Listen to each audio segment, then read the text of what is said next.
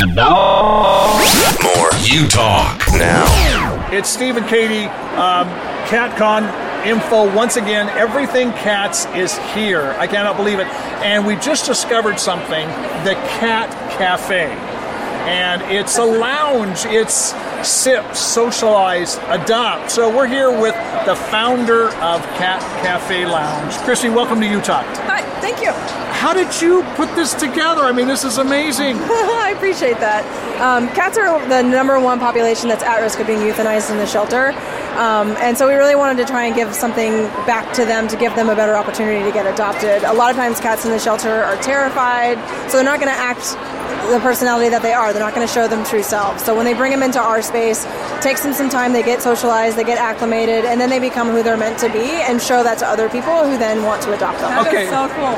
I'm kind of laughing because I never thought about cats having to kind of get socially acclimated. They do, just like people. When you're like in a box for most of your life, if you're incarcerated, You you, don't know what to do. you start you change, and then like they're afraid. They go through a fight or flight mode of how am I going to get my food? When am I, you know, who's going to be poking me next? So they go through a whole transition.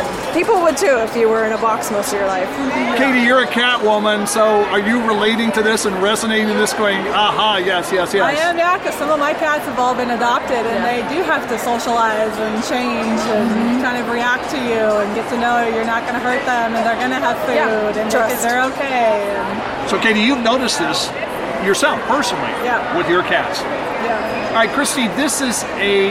How long have you been doing that? I was going to say this is a huge undertaking. How long have you had the Cat Cafe Lounge? We've been open for six months. oh, Yeah. relatively new. Six months, yep, and we formed as a nonprofit with the full purpose of trying to get these guys adopted, getting them pulled out of the shelter so they're not euthanized. Um, and then we also work to socialize them, as we talked about. And in the six months that we've been open, we've adopted 56.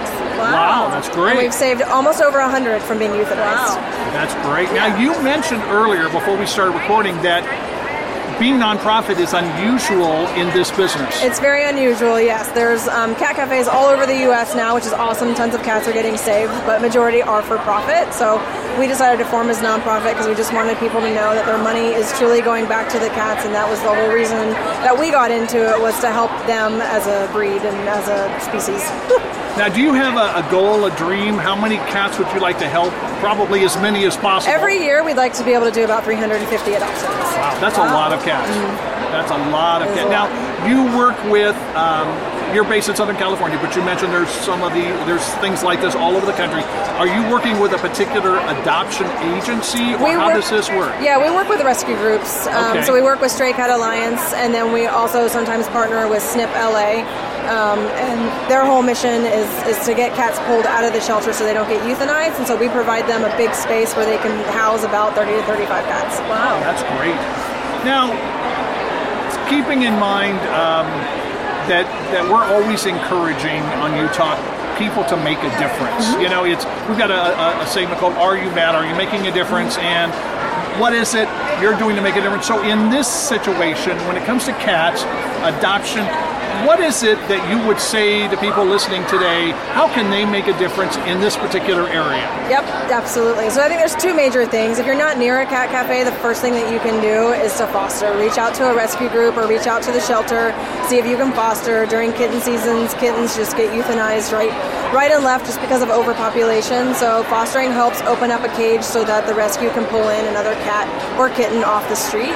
If you are near a cat cafe, especially a nonprofit one, by going in and donating to that cause, you're actually helping, like you said, socialize. So you're Okay. changing those cats' lives and making them adoptable for their future forever home. Which then allows us to pull another cat, open up another cage, and continue that cycle. That's very cool. So it's a simple thing that anybody can do. Really, you're talking about a little bit of time, A little bit of time. a little time. Mm-hmm. bit of energy, and and maybe some resources if you want to push them that way towards that. A little bit, yeah. A lot of the times the rescues will supply food and litter um, for their foster program. So um, you do your research, you'll find an organization that'll help you support them and help save more kitties.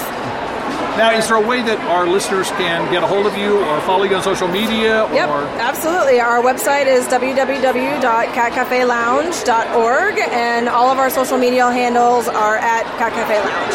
thank you for being No, thank you, part of You Talk. But we appreciate what you're doing, especially with cat lovers. Uh, one who is allergic to cats, and I'll say I like cats. So thanks for being on You Talk. Thank you so much. You Talk Radio.